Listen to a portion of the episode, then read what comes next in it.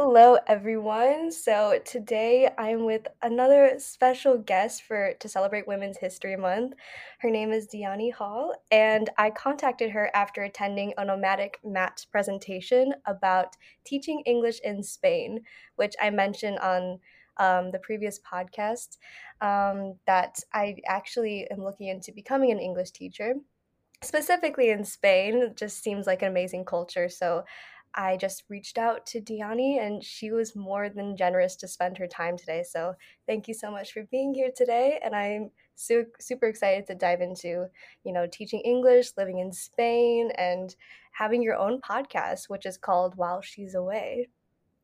Thank you so much for having me. I honestly, first of all, thank you for attending that. And I hope it was helpful. The event that I hosted with the Nomadic Network, I hope like there was some valuable information in there and it makes me so excited um, that that's something that you're trying to do now like through learning about it um, because it was such an amazing experience for me so it makes me excited for other people um, but yeah thank you so much for having me on and i'm excited to talk about all all the things Yes, so let's just dive in. What made you want to become an English teacher? Is it something you were always kind of interested in, or is it something like as a means of travel? Because I know that's a, a component for many people is like traveling and like making money on the road. So, what was your inspiration?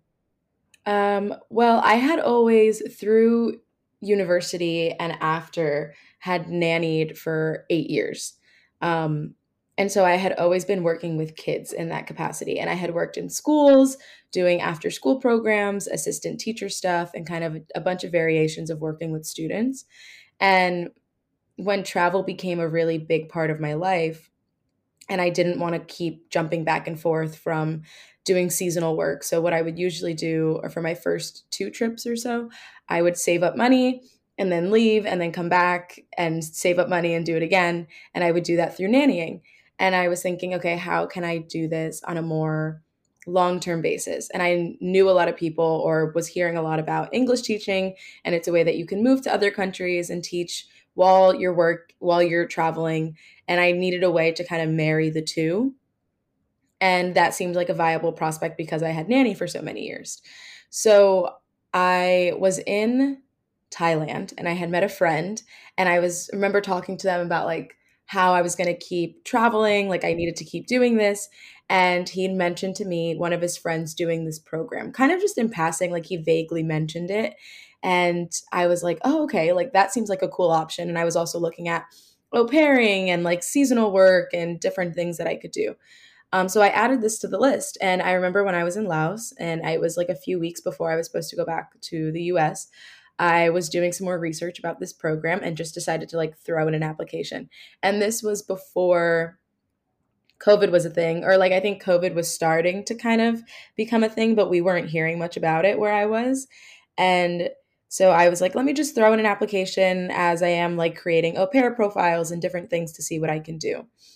And while I was in the US during COVID, I'd gotten back, and like two weeks after I'd gotten back from Southeast Asia, the borders closed. And I was in the US and I got my acceptance into this program. Um, so I had decided to do it because I was considering English teaching as like a career to allow me to keep traveling. Living in Spain, sounded interesting to me because it could I ne- had never been to Europe at that point. I could practice my um, I could practice teaching English in a school for eight months. It felt like low commitment, and I could see if I liked it. Um, I could practice my own Spanish. I could move abroad, and it kind of got me out of the U.S. during COVID, and I was able to move somewhere else. Um, so there are a lot of different reasons, but that's kind of like the main gist of why I had decided to do it. Super cool. I think it's so awesome how you just make these little connections just through small conversations that could change your life. Um, actually, I've heard about NALCAP, which is the program that you did, correct? Mm-hmm. Okay. Yeah. Um, I heard about NALCAP when I was in Copenhagen in a hostel, and another girl was doing the same program, and she kind of told me about it. And I have like a little notes app on my phone of like uh, travel jobs, like ways I could make money on the road, and I just jot it down. Um, but it's so cool how just, you know, you never know what a stranger or even if someone you know, like a conversation can truly like transform your life like that and just as a traveler sharing bits of wisdom between um, others in the travel community. It's really special. Oh, 100%. It's one of my favorite aspects of travel. And I was talking to a friend about this yesterday that ability to meet people and make these connections that I think you can only make in this travel space and i think it's all such a supportive community of people who like want to be able to help you so if you're like oh i'm considering doing this it's always like oh i know a person or like i do this or i can connect you and you end up with this mesh of just beautiful connections and like you said it allows you to end up in places that you didn't think you would end up being in years later but it's really beautiful to look back and see how you ended up there. Yeah absolutely. Did you have a travel community before um, you kind of embarked on your travels or did you kind of find your your people like once you dived into the world and like started your own podcast or yeah what was your experience in that sense um that's a good question. I didn't before i'd left the first time. Um and that was 2019 was when i took my first solo trip and I'd went to india and that's when i did southeast asia. And at that point, I didn't know anyone who also did this. And so it was kind of like me telling friends and family, and they were like, What do you mean? like, what do you mean you want to just go backpack in Southeast Asia? Because it wasn't something, especially I came from, I come from, um, you know, my dad immigrated to the US from Guatemala. I'm first, second, first and second generation American. Um, so backpacking and traveling in this way isn't really something that's known mm-hmm. at all. And I had kind of discovered it through my own research, through blogs and stuff at that time. And so I didn't know anyone at that point. And but before I went on that first trip, I did go to uh, a conference, a travel conference called Women's Travel Fest. And I was just there a few weeks ago. That was my third year. And I think that was one of the first places I was able to find community. I'm originally from New Jersey and it was in New York. So I just went over into the city. And it was the first time that I'd seen kind of people who were doing what I wanted to be doing, who were like living that life, who were passionate about travel in the way that I was. And it was really exciting.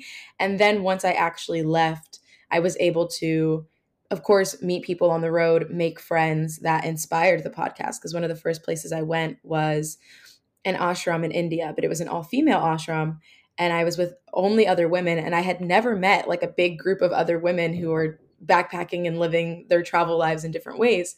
Um, and so I think through my travels, I have slowly built community. Whereas now, I was saying to someone yesterday, now I think I'm so surrounded by that, where like I constantly have interviews with different people. So I'm constantly reaching out through to people. Um, I have a lot of friends in the podcasting, social media, kind of content creation, freelance work, traveler space. Um, and those are mostly the people that I interact with now, where I'm fully immersed in that bubble. But it's just kind of been like an accumulation of different travels, being in the podcasting space and reaching out to people on social media. Like that's how I started finding guests and stuff. Yes, it was people that I already knew and had connections with through my travels. Those were some of the first guests I had. But after that, it was like, oh, I want to interview this person, this person. And it ends up becoming connections that you maintain more long term. And so it's just been like a slow and gradual building of community. And now I'm just in this little travel bubble. No, I love that. I I freaking love the travel community because I've in my experience I've just found that everyone's super supportive and you're right, like once you do find people that are living the kind of life that you want to live, you just get so inspired to travel. And I think that's one of the purposes of this podcast is to kind of um, inspire people and show that like you could be anyone and you could do exactly what people you look up to are doing. And I think you definitely inspire me in that sense because you have a, a successful podcast already. You um you've been doing it for a year, which is um which is congrats. That's amazing. Thank you. to keep it up for sure. Yes, of course. And the fact that you've lived in Spain now for a year, I mean, I'm sure you've met so many more people in through that experience. So what was um your your take on living in a different country for the first time, like just without ever setting foot in Europe. That's crazy. Yeah, I I think you can see from my track record that I'm quite bold in how I decide to just kind of go. Um, because my first trip I had literally never solo traveled. And usually one of the biggest tips is like, go for a weekend to a neighboring city. And I was like, I'm going to go to India by myself. four months there, right? Like total for that trip? That is yeah, I did four months on my first backpacking trip solo. I was like, we're gonna go to Southeast Asia and we're just gonna do it alone for I uh three was it three or four three months, I think. I'm pretty sure. Three months actually. Um but either way, I just kind of like sent it. And then the same kind of happened with Europe and going to Spain. I had never been to Spain. I had never been to Europe. And I was like, we're just gonna go. Um, but I think those have been like how those those experiences have been how I've learned just by doing. Um, in terms of meeting people and like adjusting to living in a new city, I think my case was a bit special because it was partially during COVID. Um, I had arrived in 20 in 2020, I think October of 2020, and I l- lived in Spain for a full year, basically. Um, not fully just doing this program, but I also au paired. And that's another thing, like it led to me doing other things as well. Um, but in terms of adjusting, I think I had a really great core group of other girls who were also doing the program. So there was kind of like this safety net of like this community that I had coming into it. Like I instantly got along really well with my roommates. Um, and so they were kind of like my rock and helpful during this transition because it can be really overwhelming moving to a new country. Maybe at that point I didn't know the language like next I knew like really basics, but I didn't learn start learning until I was like living there and with time. And even then there was still a lot of anxiety around you know, meeting Spanish speakers and like I'm not fluent, I'm conversational, I can understand you. So there's language barrier you're dealing with, there's making friends, there's simple things like going to the grocery store, you know, like they have a different way of measuring vegetables and it's things that you don't even think about or consider when you're first making that move but can be really overwhelming once you get there and I don't want to like sugarcoat it and be like it was beautiful and wonderful. It was. I had an amazing experience, but there are challenges that come with it. Um, and so I think having community and kind of like learning how to navigate this space of mo- being in a new place is what has made me like a confident person and a confident traveler going forward. Um, and yeah, just in general, in terms of m- meeting new people, I was able. I was in a small town, like a small city in the south of Spain. Um, it was so I, Huelva, right?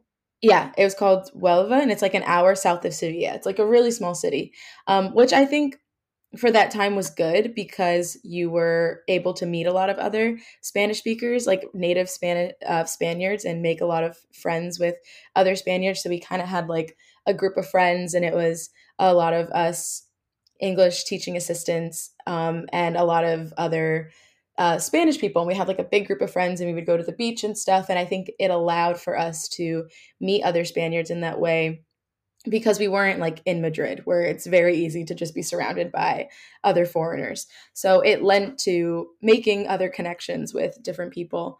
Um, and yeah, it was it was a fascinating experience. I feel like there's so many different like things that I could touch on, but I guess that's kind of the gist. But I wouldn't I would also say like yes, it can be intimidating, but don't let that be a reason not to do it.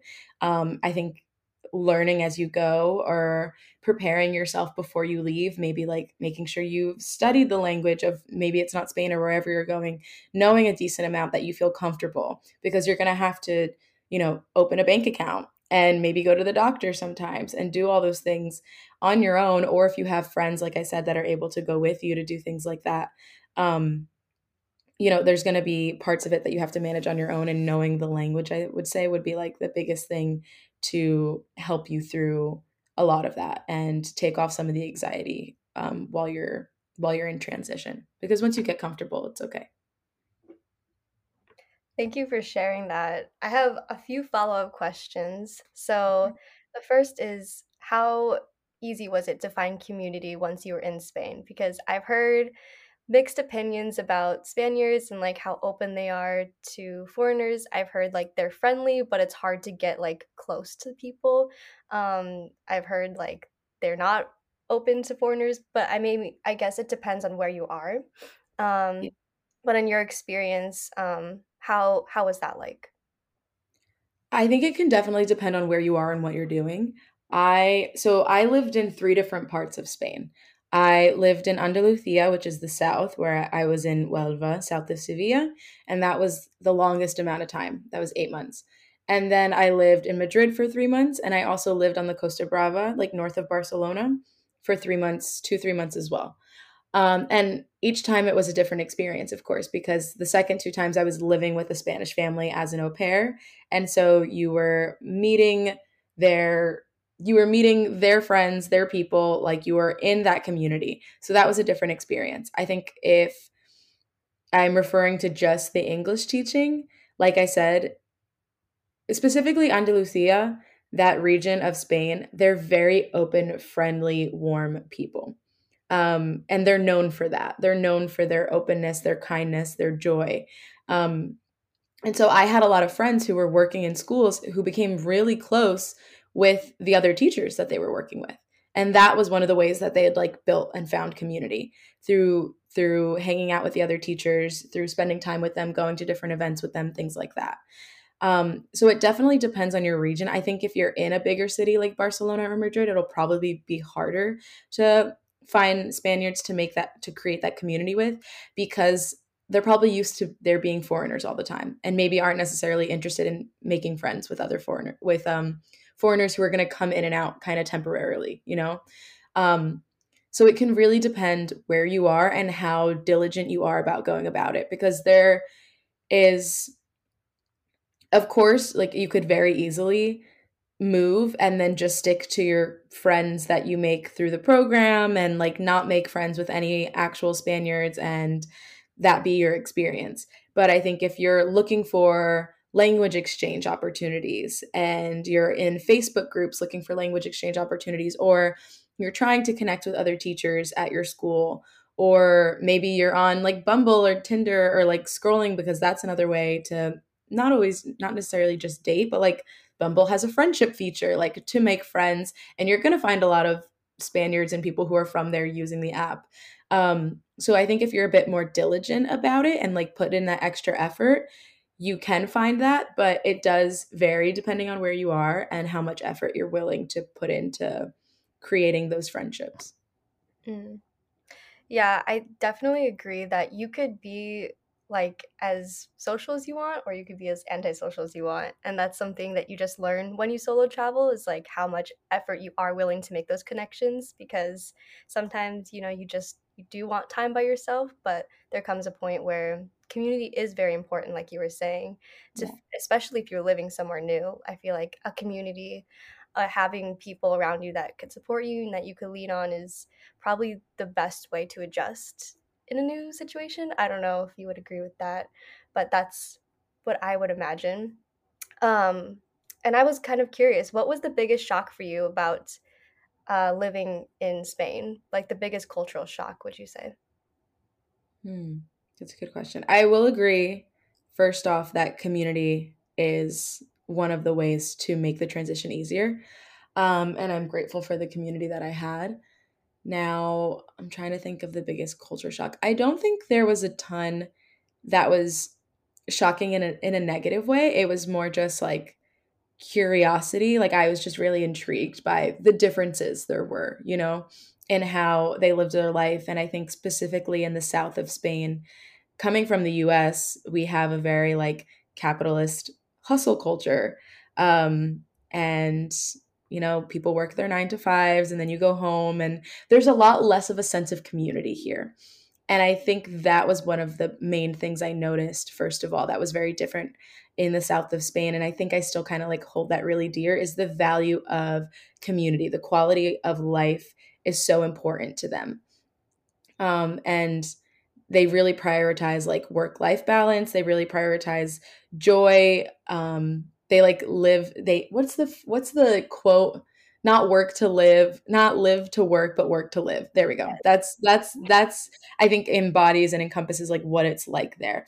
So there would be times that I would get out of school in the afternoon and it's like 1 p.m. and you pe- see people outside on the streets like having a beer and chatting and that would be every day and it's like the middle of the afternoon and i remember at first being like what yes, is happening literally like what what does that do people not have jobs? Like what is no one working? Like what is happening here?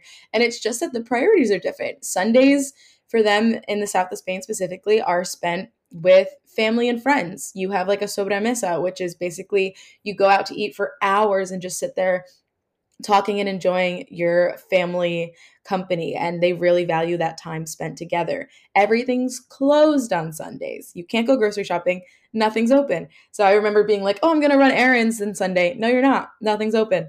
And there was just little things like that, but it was because the priorities are different that it was like a little weird to adjust to. There's also siesta during the week in the middle of the day where like shops would literally close for 2 hours. And I'm like, "Oh, I have to run here." no, you can't. And there would be so many times where I'd go and I'm like, I forgot it was closed. Um, and it was just, it was just little things like that. But I think I eventually got used to it and I'd be like, I'm not going to nap when I get home from work. I'm an adult. I don't need to. By two months in, I was taking naps in the middle of the day and like enjoying living a life of slowness, of relaxation, of different priorities that I had never experienced before. So I think maybe not culture shock, but that was just the biggest difference. And um, the thing that I appreciated the most was just how much they prioritized family, relaxation, rest, and just joy over working and exhaustion. Yeah, I think that's one of the biggest draws for me about moving in Spain, living living there because there it just seems like in the US, like you were saying, it's very much go go go, and I'm kind of sick of it. Like I I I'm the type of person that loves to just savor the small moments and like just take time for yourself and and let yeah, like you were saying, to enjoy life and it's definitely um, a bit harder in the US in that sense because you're always expected to be on to the next thing, always maximizing efficiency and well there's a time and place for that it's it's impossible to be constantly on it all the time. Yeah. So i guess i really appreciate um, what i hear from spain is that they actually do take the time to do that so yeah um, I don't think it's just Spain. I think it's a lot of other like anytime I'm traveling in general, yeah. Yeah, no, I I found that specifically in Spain, of course, but I think anytime I'm traveling, it lends more to a life of slowness and enjoying. And anytime I'm back in the US, I can like, I think because my values just don't align with the values here, I can instantly feel that like rigidness or that like, uh, you know, that's just come that's uncomfortable for me because it'll come up in conversations. It'll like, how much are you making? Da, da, da, Like I'm doing XYZ and I'm like, it's okay. relax. relax. Um, but yeah, definitely, definitely agree with that. So, can you describe your typical work day um, and also your typical day off? Like, just, you know, your daily living in Spain.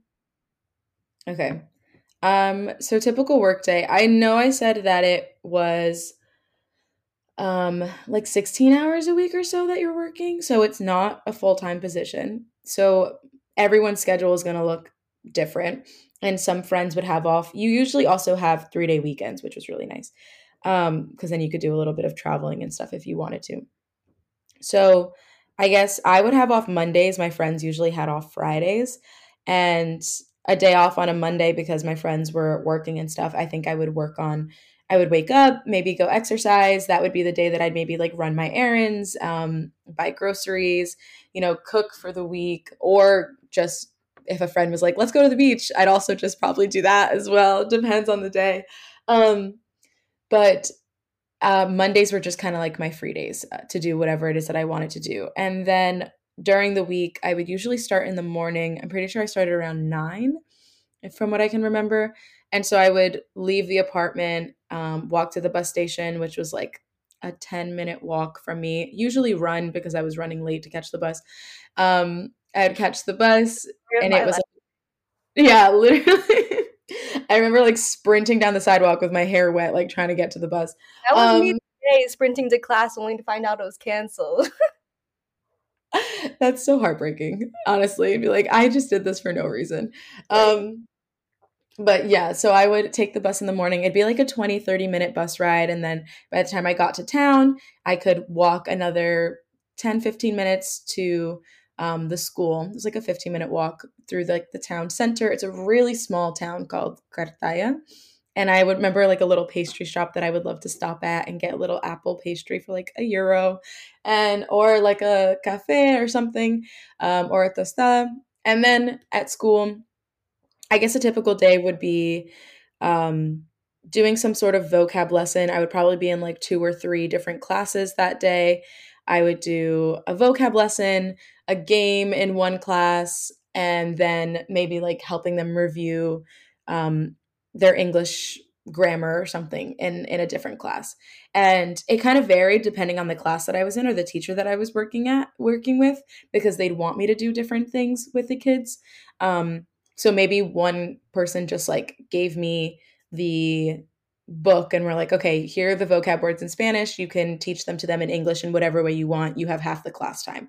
Or another teacher would be like oh i want you to do this specific game or go over this specific worksheet with them. Um, so it kind of varied class to class.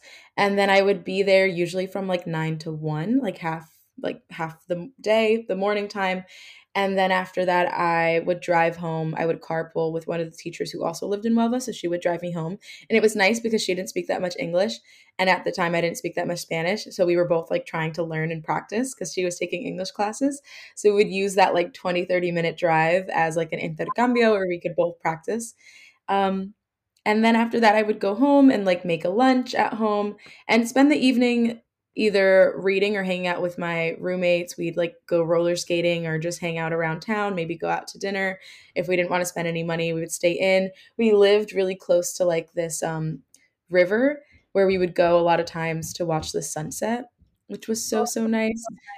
Uh, it was so nice. We would just go sit together and like chat, watch the sunset, maybe bring snacks. Um, so it, like I said before, it was very just like slow, relaxed living. Um, and that would be kind of like a day in the life. Oh, if I came back, I would also either that night at some point while I'm having dinner or before dinner do like um, prep for class the next day. Like whatever materials I needed, if I was going to play a game, if I needed certain things, if I was doing a slideshow, and just make sure I had all my materials prepped for for the next day. Mm. That sounds like such a wholesome day. I know it was. Now I look back, I'm like, oh, that was so lovely.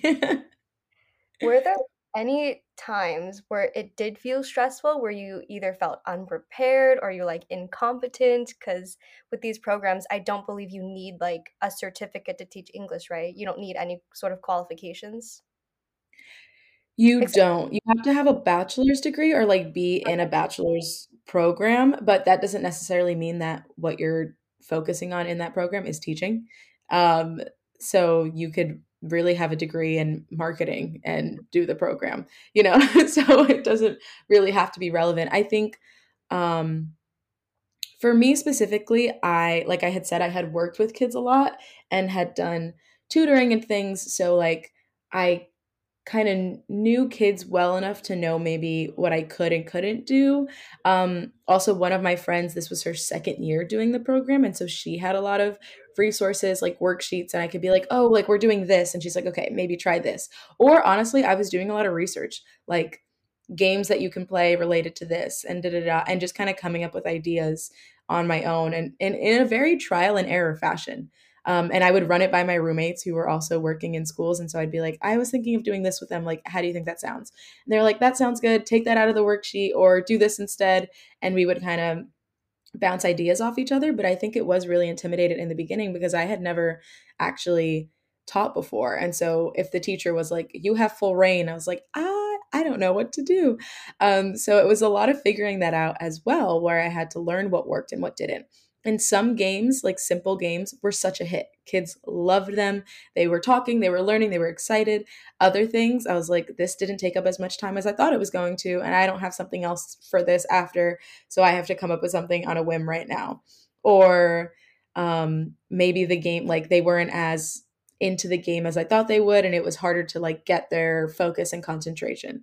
Um, so it was a lot of trial and error and just kind of researching different resources and things that I could do with them, and also asking the teachers that I was working with. I was like, is there anything that past auxiliars did with the students that really worked or didn't work, or um, is are there any resources that like would be helpful for me to utilize in in working with them? And don't be afraid to to ask for help especially if you've never done this before. And like you have a um, coordinator in the program that works in the school who kind of is in charge of like giving you your schedule managing you if you have questions and things it goes to them.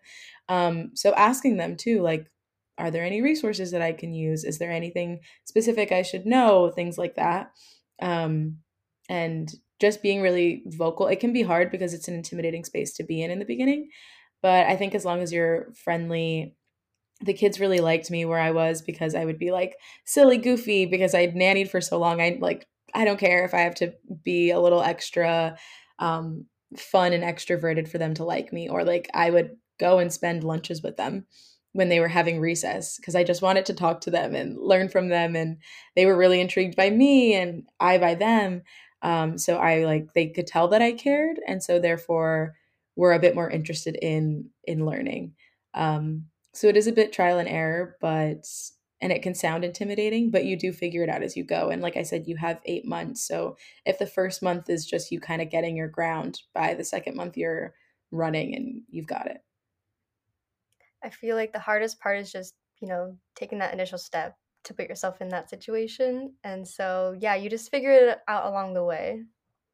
Yeah. I remember getting there and like going to my town to see the school before I started. And even that first day, like walking there, oh my God, I was so anxious. I was like, I'm like, it's gonna be fine, it's gonna be fine. And you just have to like one, two, three, go. And of course, there's a lot of anxiety to it. Like you're in a whole school, there's so many kids, you don't you've never been here before they don't know you you have to introduce yourself but i think as long as you're able to make it fun and i think after that first day you're able to kind of like push through that anxiety a little bit so i remember in your presentation for Nomadic Matt that you you taught to mostly kids who were either completely unfamiliar or just vaguely familiar with english so what was the biggest challenge in teaching english to students that hardly knew your native language That is such a good question because they also you're technically not allowed to speak to them in Spanish at all. Like in your role it's just supposed to be English and that's nearly impossible when they don't understand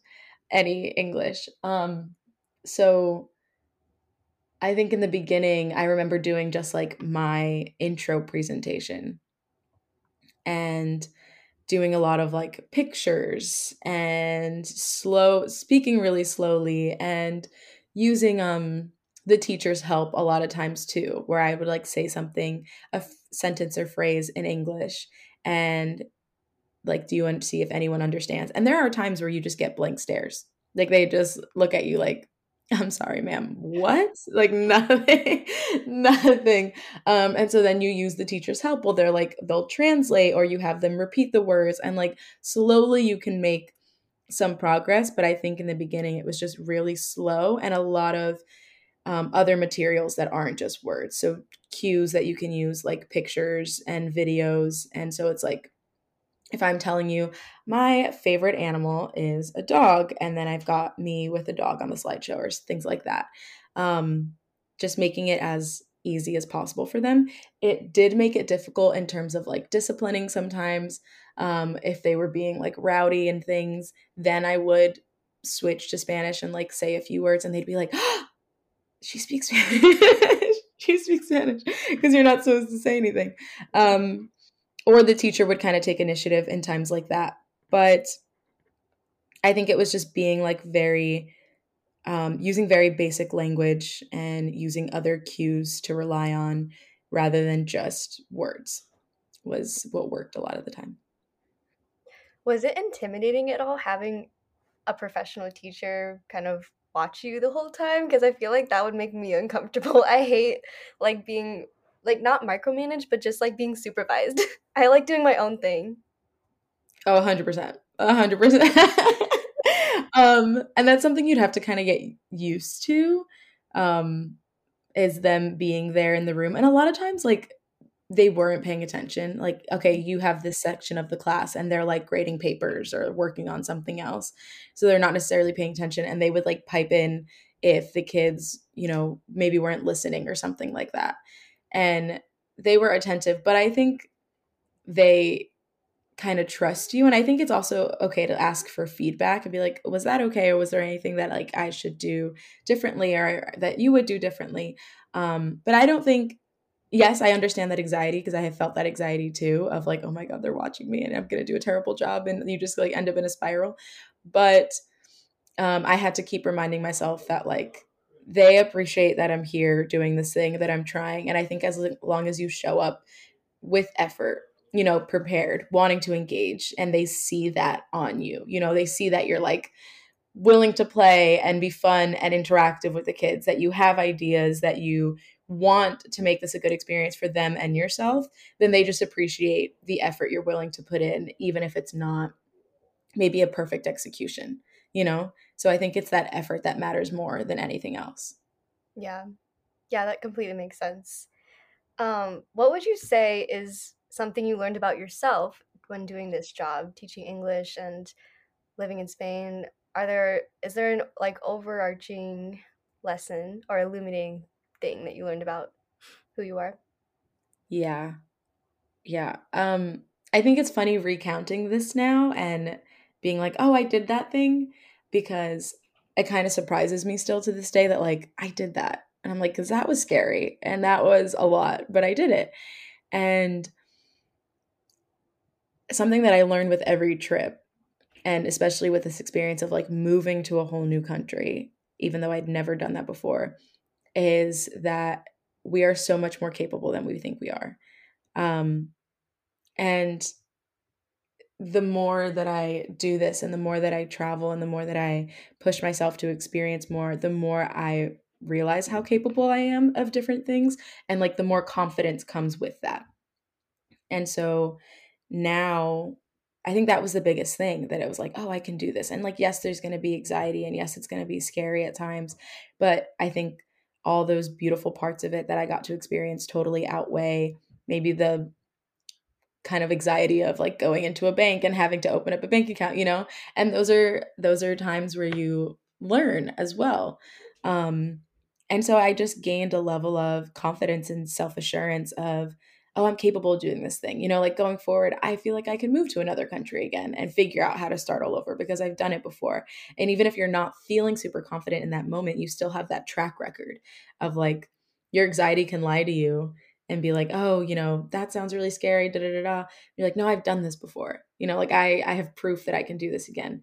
And it's that um self-assured confidence going forward and like venturing into new things that I think I've taken with me of like if I can do that, I can do this.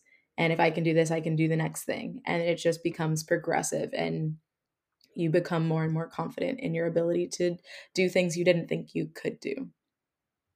That is so beautiful. I, I hope I communicated that well. oh yeah, when you solo travel, like these are the things that make it so worth it and why I believe everyone should solo travel at least once because you do build that inner confidence and belief in yourself that you really it's it's hard to do it in any other way besides you know tackling on something independent um, mm-hmm. um, so uh, that's awesome like that you went through this transformation um, and i think for me like the hardest or like like you were saying the inner critic in your head i think it's important to to remember that not every voice in your head you have to believe like every thought that pops into your head is not necessarily you and you could cling to whatever belief that you want mm-hmm. and that is a super powerful thing that I, I constantly remind myself is like this voice is telling me oh i'm not i'm not enough of this i'm too much of this but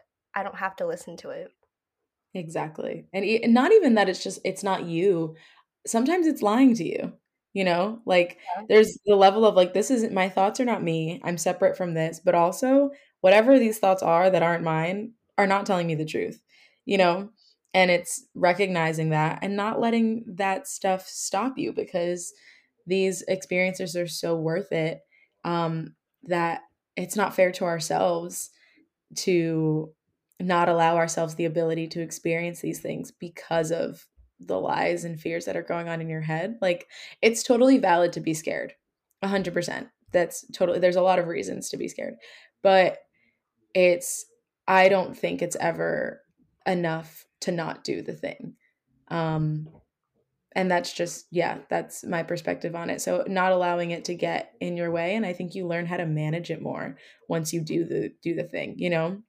There's always going to be new fears and things that come up but um if you've proven to yourself that you can do this one thing you know your anxiety can't lie to you about that anymore because you've done it. So then it has then it'll be another thing of course but there's like a progressive level of like that's what happens when you show yourself that you can do it. That anxiety around that thing dissipates. Yeah, 100%. I kind of um, want to reflect this back on your podcast because I listened to the first episode and you were saying how you were really nervous to start at first because I don't you had some anxiety about um, I don't know just like it's intimidating to have a whole hold the conversation and like you know um, kind of yeah, have the power to dictate the whole thing. It could be scary. But yeah, like for your podcast, what was your inspiration, why you created it, and what are some things you'd like to share about like what what's in store and like what you have planned mm-hmm. for it? Oh, um I think it's so funny. You say the first episode, and I think I kind of cringed a little bit because I was like, oh, I haven't listened to that in a while, and I wonder what that sounds like now, and maybe I should update it. Um, but I also think like it's a good reflection of where it was that I started. And, you know, um, I, I think my fear around that, which you didn't ask about, but you mentioned, so I want to touch on it briefly. The fear around that, which I remember it being such a crippling fear, like it took me years to start the podcast because I was so afraid of what people were going to think of me sharing and it was that fear of of people's thoughts like the imposter syndrome of like who am i to be talking about this and who am i to be sharing about this and starting a podcast and all of those things. So that was the huge fear that i had. Um and then once i had stepped into it now it's so insane to like feel as confident as i do in that space um because i know what i'm doing and i work in podcasting now like as a freelancer and um it it's in, so insane to see that shift happen.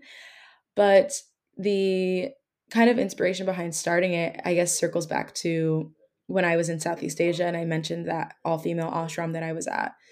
Um, and i think i had wanted to start it even before then but i think the idea didn't fully take shape until then because i think at first it was going to be called like badass backpacker or something like that um, and I remember before I first started backpacking, like recording episodes in my closet and like wanting to start it, like being really excited about it.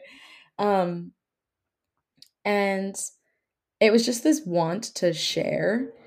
And then once I'd met these women in at the ashram who were backpacking in different ways, I was like, okay, I want it to be specific to women and women's experiences as travelers because I think because I am now in this bubble of solo female travelers and I know a ton and you know I'm comfortable in this space, I still forget that there are people outside of this who like don't do this thing, you know, who like I've met people like 2 weekends ago and I was telling them like, "Oh yeah, I do XYZ." and they're like, "What?"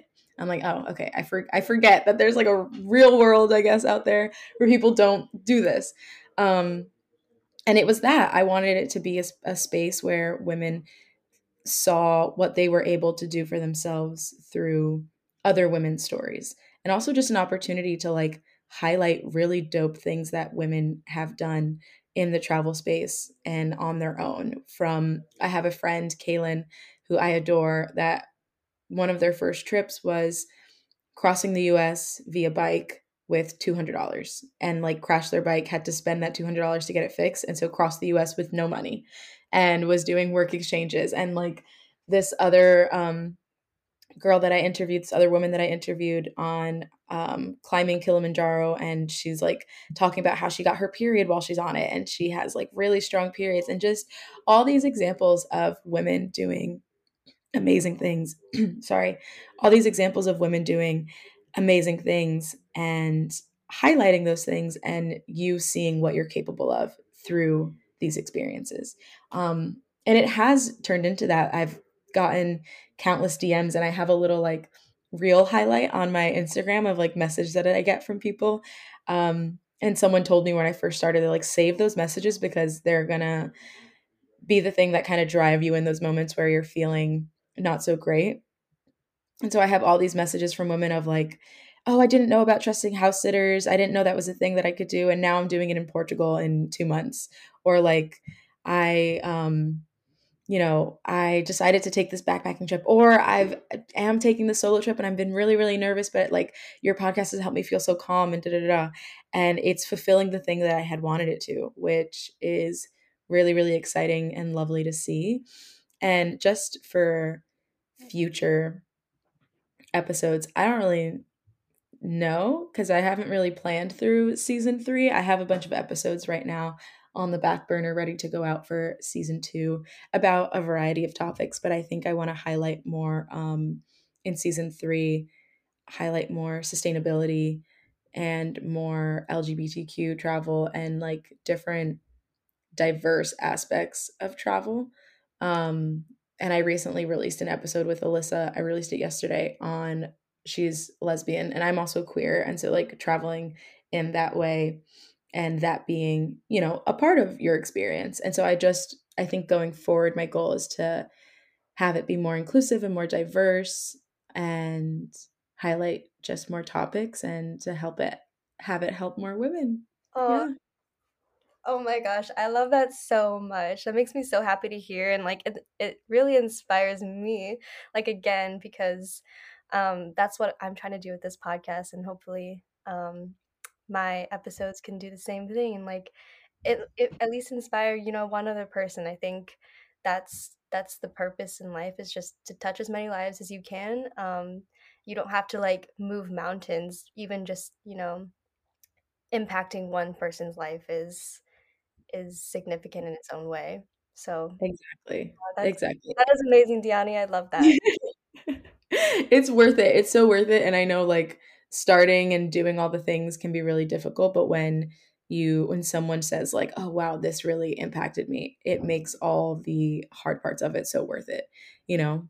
Um, and I agree with you 100%. And like, that's what we're meant to do in this life. And if we're able to leave some sort of positive impact, maybe it's not millions, but like if a handful of people are like, wow, this really helped me, then, you know, you couldn't ask for anything better because that's the best feeling in the entire world. So I'm excited for you too to see like where this ends up going. And there's just, now that you've started, there's just so much space to go and to run. And so I'm I'm excited for you. Thank you. And thank you so much for being part of it. So what's next on your travel adventure itinerary? I'm doing so my next I leave next week and my adventure is through Central and South America now. Oh, okay. Um, okay.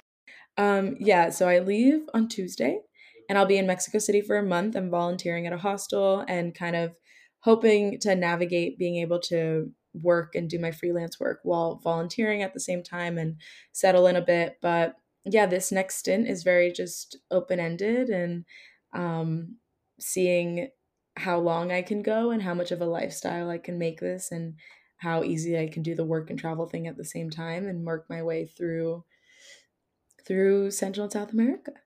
So yeah, I'm really excited. That's so amazing because I believe it was your first episode that I listened to that you were saying it, it's always been your dream to go backpacking throughout South America. Yeah. And now you're doing it. years later, years later, because initially that was supposed to be my first trip. Um, and it didn't end up happening. Like I said, I ended up in India, but I have been wanting to for years. And it's always been like, oh, I'm going to you know, do Southeast Asia. Oh, I moved to Spain. Wait, I'm going to go back to Europe and do part other parts of Europe I didn't get to do. And now I think it's it's worked out so perfectly the way that it has for a reason because now I'm in a space where like I can go for as long as I want and I'm not just on, you know, saved money. It's like I have a monthly income and I can make this long term and I can really enjoy it and like I don't know, take it all in for a longer period of time than I maybe would have been able to the first time I did it. So um, yeah, it's been a dream for a while, and I'm excited to kind of finally venture into that and see what comes out of it.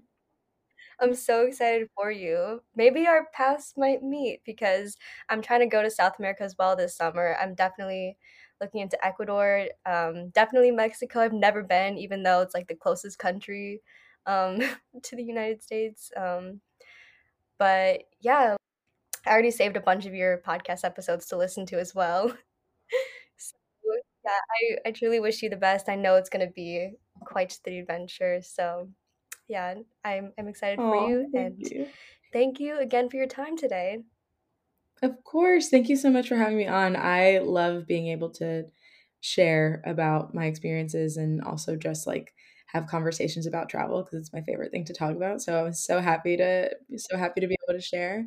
And if you do find yourself in um, in Ecuador, somewhere in South America, you have my Instagram. Send me a message, and we can see if we can meet up somewhere. That would be awesome. But thank you again so much for having me. Yes, of course. And happy Women's History Month again. Yes. Yes. All right. Have a great rest of your day, Dianni. See ya. Thanks. You too.